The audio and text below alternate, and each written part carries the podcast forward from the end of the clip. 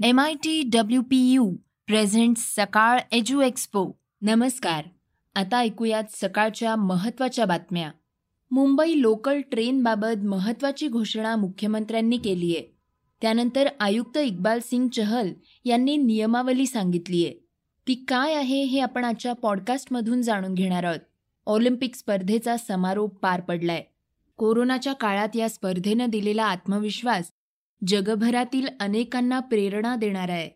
त्याबद्दलही आपण माहिती घेणार आहोत. चर्चेतील बातमीमध्ये राष्ट्रसेवा दलाच्या कार्यकर्त्यांनी केलेल्या पुरस्कार वापसीचं कारणही आपण जाणून घेणार आहोत. सुरुवात करूया एस सी बी सी वर्ग ठरवण्याच्या विधेयकाच्या बातमीनं. केंद्र सरकारनं इतर मागासवर्गाच्या आरक्षणाची सूची तयार करण्याचा अधिकार राज्यांना देणारं घटना दुरुस्ती विधेयक लोकसभेत सादर केलंय. या विधेयकावर विरोधी पक्षांनी देखील सरकारला सहकार्य करण्याची तयारी दर्शवली आहे. त्यामुळे गेले काही दिवस संसदेत गदारोळ होत असला तरी या विधेयकावर चर्चा होण्याची चिन्ह आहेत. अधिवेशनाच्या शेवटच्या टप्प्यात हे विधेयक संमत होण्याची अपेक्षा व्यक्त केली जाते महाराष्ट्रात मराठा समाजाचा इतर मागास वर्गामध्ये म्हणजेच ओबीसीमध्ये समावेश करून त्यांना आरक्षण देण्यास सर्वोच्च न्यायालयानं नकार दिला होता. त्यामुळे केंद्र सरकारनं एकशे सत्तावीसावं घटना दुरुस्ती विधेयक संसदेत आणण्याचा निर्णय घेतला. त्यानुसार हे विधेयक आज लोकसभेत मांडण्यात आलं. आज अधिवेशनाचं पहिलं सत्र सुरू झाल्यापासून सभागृहाचं कामकाज गदारोळामुळे दोनदा स्थगित झालं. घटना दुरुस्ती विधेयक दोन्ही सभागृहात संमत झाल्यास ओबीसींच्या आरक्षणाची सूची तयार करण्याचा अधिकार हा राज्य सरकारांना मिळेल. त्यानंतर या सूचीमध्ये मराठा समाजाचा समावेश करण्याचा मार्ग खुला होईल. असं असलं तरी त्यावरून ओबीसी समुदायाकडून विरोध होऊ नये म्हणून विरोधी पक्षांकडून आरक्षणाची पन्नास टक्क्यांची मर्यादा वाढवण्याची मागणी केली जाणार असल्याचंही समजतंय. गेल्या काही दिवसांपासून या प्रकरणाची चर्चा होताना दिसतेय. सर्वोच्च न्यायालयानं मराठा आरक्षण रद्द करताना हे आरक्षण पन्नास टक्क्यांची मर्यादा ओलांडत असल्याची टिप्पणी केली होती. आता घटना दुरुस्ती विधेयक संमत झाल्यानंतरही मराठा समाजाचा समावेश ओबीसी सूचीमध्ये करण्यात अडचण येऊ नये म्हणून ही मर्यादा वाढवण्याची मागणी विरोधी पक्ष करणार आहे. त्यावर भारतीय जनता पक्षालाही विचार करावा लागणार आहे. अधिवेशनाचा समारोप होण्यास अजून चार दिवसांचा अवधी आहे. या काळात लोकसभा आणि राज्यसभा या दोन्ही सभागृहात या विधेयकांवर चर्चा होऊन ते संमत केले जाण्याची शक्यता आहे. घटनेचं हे विधेयक संमत झाल्यास आरक्षण सूचीमध्ये एखाद्या समुदायाचा समावेश करण्याचा वा वगळण्याचा अधिकार राज्य सरकारला मिळेल. पुढील बातमी मुंबईच्या लोकल बद्दलची आहे. लोकल ट्रेन संदर्भात सुरू असलेल्या गेल्या अनेक दिवसापासूनच्या मागणीला अखेर न्याय मिळालाय. मुंबईतील लोकल सेवा स्वातंत्र्य दिनापासून सर्वसामान्यांसाठी सुरू होणार असल्याची घोषणा मुख्यमंत्री उद्धव ठाकरे यांनी केली आहे लोकल सेवा पंधरा ऑगस्टपासून सुरू होईल. मात्र ही सुविधा फक्त दोन डोस घेतलेल्यांसाठी आणि त्याला चौदा दिवस पूर्ण झाले असल्यांसाठीच उपलब्ध होणार आहे. यासाठी ऑनलाईन आणि ऑफलाईन असे दोन्ही पद्धतीचे पास मिळतील असं ठाकरे यांनी सांगितलंय. मुख्यमंत्र्यांच्या या निर्णयाचं मुंबई पालिका आयुक्तांनी स्वागत केलंय. त्याचवेळी त्यांनी एक सूचक वक्तव्य देखील केलंय. लस न घेतलेल्या लोकांना मात्र कोरोना संकट जाईपर्यंत लोकल प्रवास करता येणार नाही. दोन डोस घेतलेल्यांनाच मॉल आणि रेस्टॉरंटमध्ये प्रवेश देण्याचाही विचार सुरू आहे. त्यामुळे लसीकरणासाठी पुढाकार घ्या असं स्पष्ट वक्तव्य मुंबईचे पालिका आयुक्त इक्बाल सिंग चहल यांनी केलंय. लसीकरण सर्टिफिकेटवरील नंबरच्या आधारे ऑनलाईन पासची सुविधा उपलब्ध करून दिली जाणार आहे. मुंबईसह एम एम आर परिसराचाही यासाठी विचार केला जाईल. लोकांची गैरसोय होऊ नये यासाठी वॉर्ड ऑफिसमध्येही ऑफलाईन पद्धतीनं पास मिळतील. लसीकरणाची संख्या रोज वाढतेय त्यामुळे पास सिस्टीम ही रेग्युलर प्रोसेस म्हणून सुरू राहील अशी माहिती आयुक्तांनी दिली आहे. ऑलिम्पिक स्पर्धेचा समारोप पार पडला. भारताच्या दृष्टीनं सांगायचं झाल्यास स्पर्धेचा शेवट भारतानं गोड केलाय. कोरोनाच्या काळात पार पडलेल्या या स्पर्धेनं काही अंशी का होईना जगभरातील खेळाडूंना दिलासा दिलाय. पंधरा दिवसांच्या या स्पर्धेत कोण आघाडीवर राहिलं? कोणाची कामगिरी कशी होती? याचा धावता आढावा ऑलिम्पिक अपडेट्स मधून आपण घेणार आहोत. याबाबतची माहिती आमच्या क्रीडा प्रतिनिधी सुशांत जाधवनं दिलीये. नमस्कार श्रोते हो मी युगंधर ताजने सकाळच्या पॉडकास्टमध्ये आपलं स्वागत करतो. ऑलिम्पिक स्पर्धेची सांगता झाली आहे. भारतीय संघ टोकियोवरनं मायदेशी परतलाय. स्पर्धेच्या शेवटात भारतानं नेत्रदीपक कामगिरी केली आहे. केवळ भारतच नाही तर एकूण जागतिक परिप्रेक्ष्यातून या स्पर्धेचा आढावा घेतल्यानंतर जाणवलेल्या गोष्टी हा आजच्या संवादाचा विषय आहे. माझ्याबरोबर आहे सुशांत. सुशांत मला तुला पहिला प्रश्न असा विचारायचा आहे की भारत आणि ही ऑलिम्पिक स्पर्धा याविषयी तू काय सांगशील?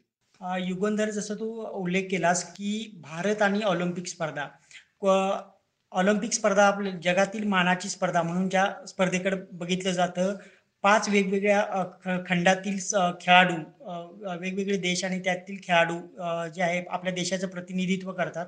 आणि यावेळी भारतासाठी हे ही ऑल- यंदाची ऑलिम्पिक स्पर्धा जी होती ती खास होती. याचं कारण आहे की ऑलिम्पिकच्या इतिहासात आतापर्यंत भारतीय संघाने जे आहे यावेळेला सर्वाधिक मेडल मिळवलेले आहेत.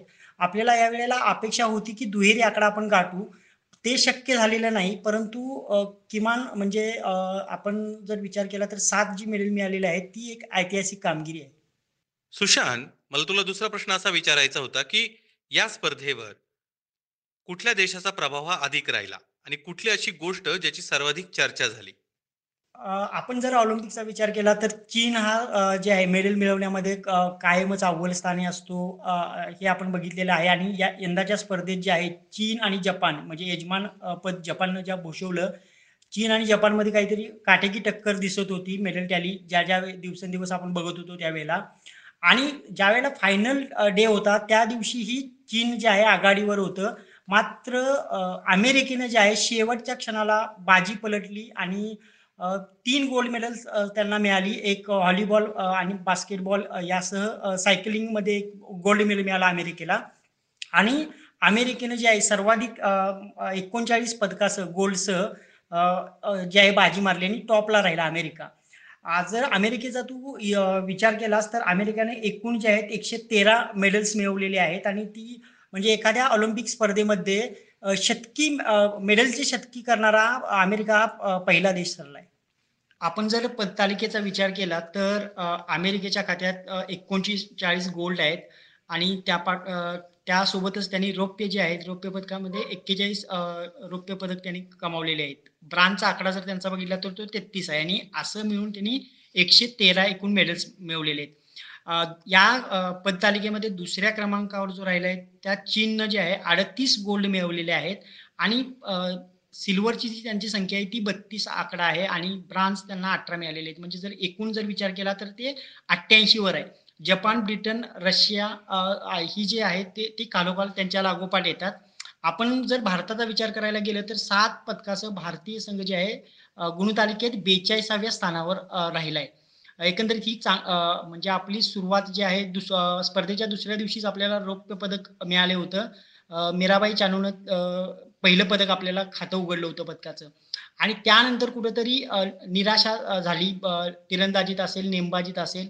मात्र सर स्पर्धेच्या शेवट गोड झालाय. नीरज चोप्रानं जे आहे ॲथलेटिक्स मधलं पहिलं गोल्ड भारताला मिळवून दिलंय. एकशे एकवीस वर्षांच्या इतिहासात असं पहिल्यांदा घडलंय की एखाद्या ॲथलेटिक्सनं आपल्याला गोल्ड मेडल मिळवून दिलंय. याच्या अगोदर आपल्याला नेमबाजीमध्ये गोल्ड पदक मिळालं होतं. परंतु ते अभिनव बिंद्रानं जे केलं होतं पण ॲथलेटिक्समध्ये आपल्याला एकही मेडल गोल्ड मेडल मिळालेलं नाही. आणि हा या जे नीरज चोप्राची जी कामगिरी आहे म्हणूनच ऐतिहासिक ठरते आणि भारतासाठी हे ऑलिम्पिक एक खास ठरते. आता मी प्रेक्षकांना सांगू इच्छितो की आता ऑलिम्पिक स्पर्धा जरी संपलेली असली तरी आता पॅराऑलिम्पिक स्पर्धेला जे आहे सुरुवात होणार आहे. चोवीस ऑगस्ट ते पाच सप्टेंबर दरम्यान आपण पॅराऑलिम्पिक स्पर्धा पाहणार आहोत. आत्ता ज्या ऑलिम्पिकमध्ये ज्या पद्धतीने भारतीय संघ मोठ्या प्रमाणात सहभागी झाला होता तसेच पॅराऑलिम्पिकमध्येही चोपन्न जे आहेत भारताचे खेळाडू सहभागी होणार आहेत आणि त्यांच्याकडून कशी कामगिरी होते हे पाहणंही महत्त्वाचं ठरेल. धन्यवाद सुशांत तुझ्या सहभाग आणि ह्या माहितीबद्दल. श्रोते हो हे होतं आमचं ऑलिम्पिक अपडेट सदर. याशिवाय दैनंदिन घडामोडी जाणून घेण्यासाठी ऐकत रहा सकाळचं पॉडकास्ट. धन्यवाद. आता वेगवान घडामोडींचा आढावा घेऊयात. प्रसिद्ध बांधकाम व्यावसायिक अविनाश भोसले यांची चार कोटींची मालमत्ता सक्तवसुली संचालनालयानं म्हणजेच ईडीनं जप्त केलीये. मनी लॉन्ड्रिंग प्रकरणी ही कारवाई करण्यात आली आहे याआधी ईडीनं अविनाश भोसलेंना समन्स बजावलं होतं. मनी लॉन्ड्रिंग प्रकरणी त्यांची चौकशी सुरू होती. पुण्यातील शिवाजीनगर येथील गणेश खिंड येथे असलेल्या ऑफिसच्या मालमत्तेवर कारवाई करण्यात आली आहे सर्वोच्च न्यायालयानं अमेझॉन आणि फ्लिपकार्टच्या याचिका फेटाळून लावल्या आहेत स्पर्धा विरोधी करार केल्याबद्दल भारताच्या स्पर्धा आयोगाच्या चौकशीला सामोरं जाण्याचे निर्देश अमेझॉन आणि फ्लिपकार्टला सर्वोच्च न्यायालयानं दिले आहेत. तुम्ही मोठी ई कॉमर्स कंपनी आहात. त्यामुळे तुम्ही स्वेच्छेनं चौकशीला सामोरं गेला पाहिजे. पण तुम्ही त्यावर आक्षेप घेताय. असं देशाचे मुख्य न्यायमूर्ती रामन्ना यांच्या खंडपीठानं म्हटलंय. स्पर्धा आयोगाच्या चौकशीला स्थगिती द्यावी यासाठी अमेझॉन आणि फ्लिपकार्ट या दोन्ही कंपन्या सर्वोच्च न्यायालयात गेल्या होत्या. समाजवादी पार्टीचे आमदार अबू आझमी यांचा काल वाढदिवस होता. हा वाढदिवस साजरा करताना उत्साही कार्यकर्ते आणि अबू आझमींनी स्वतः कोविड नियमांचं उल्लंघन केलं. या प्रकरणी मुंबई पोलिसांनी एफ आय आर दाखल केलंय. आझमींसह बर्थडे पार्टीला हजर असणाऱ्या सतरा जणांविरोधात गुन्हा दाखल करण्यात आलाय. अबू आझमींच्या वाढदिवसानिमित्त जंगी मिरवणूक काढण्यात आली होती. यावेळी कार्यकर्ते देखील मोठ्या उत्साहानं सहभागी झाले होते. बॉलिवूडची प्रसिद्ध अभिनेत्री शिल्पा शेट्टी आणि तिच्या कुटुंबियांची डोकेदुखी वाढताना दिसते. आता ती आणि तिच्या आईच्या विरोधात लखनौ पोलीस ठाण्यात गुन्हा नोंदवण्यात आलाय. शिल्पा आणि तिची आई यांच्यावर आयोसिस वेलनेस सेंटरच्या माध्यमातून लोकांकडून कोट्यावधी रुपयांची फसवणूक केल्याचा आरोप काहींनी केलाय. त्यामुळे त्यांना अटक होण्याची शक्यता सूत्रांनी वर्तवलीय. आता पाहूया चर्चेतील बातमी. राष्ट्र सेवा दलाच्या पुरस्काराबाबत सध्या जोरदार चर्चा सुरू आहे. राष्ट्र सेवा दलाच्या विद्यमान पदाधिकाऱ्यांवर गंभीर आरोप झाले आहेत. लोकभारतीचे आमदार आणि सेवा दलाचे कार्यकारी विश्वस्त कपिल पाटील तसंच राष्ट्र सेवा दलाचे अध्यक्ष डॉक्टर गणेश देवी यांच्यावर नियमांचा भंग केल्याचा आरोप करण्यात आलाय. विशेष म्हणजे हे आरोप करणाऱ्यांमागे राष्ट्रसेवा दलाच्या माजी अध्यक्षांसह अनेक विद्यमान पदाधिकाऱ्यांचा समावेश आहे. कपिल पाटील यांनी आपले राजकीय हेतू पूर्ण करण्यासाठी गणेश देवींमार्फत बेकायदेशीरपणे राष्ट्रसेवा दल संघटनेवर कब्जा केल्याचा गंभीर आरोप सेवा दलाचे माजी अध्यक्ष आणि विश्वस्त प्रकाश कांबळे यांनी केलाय. तसंच या कृतीचा निषेध करण्यासाठी पदाधिकाऱ्यांनी क्रांतीदिनी पत्रकार परिषद घेत त्यांना मिळालेले पुरस्कार परत केले आहेत. कांबळे यांनी सांगितलं ऐंशी वर्षांचा गौरवशाली इतिहास असलेल्या समाजवादी राष्ट्रसेवा दल संघटनेत बोगस सभासद नोंदणी करण्यात आली. याआधी कधीही सेवा दल सदस्य नसलेल्या गणेश देवी यांना थेट राष्ट्रीय अध्यक्ष करण्यात आलं. आमदार कपिल पाटील यांनी आपल्या मर्जीतील लोकभरती करत पक्षाच्या पदाधिकाऱ्यांना सेवा दलाचे पदाधिकारी म्हणून नेमलं. कपिल पाटील यांनी सेवादल संघटनेत अवाजवी बेकायदेशीर हस्तक्षेप केला. आपल्या राजकीय फायद्यासाठी सेवा दलाचा गैरवापर सुरू केलाय. संघटनांतर्गत लोकशाहीचा आणि सेवादल संविधानाचा अनादर करत कपिल पाटील आणि गणेश देवी हे सध्या सेवादलात मनमानी पद्धतीनं कारभार करत असल्याचा आरोप कांबळे यांनी पत्रकार परिषदेतून केलाय. हे होतं सकाळचं पॉडकास्ट. उद्या पुन्हा भेटूयात. धन्यवाद. Research and script Yugandhar Tajne. वाचा बघा आणि आता ऐका आणखी बातम्या. ई सकाळ डॉट कॉम वर. तुम्ही हा पॉडकास्ट ई सकाळच्या वेबसाईट आणि ऍप वर सुद्धा ऐकू शकता.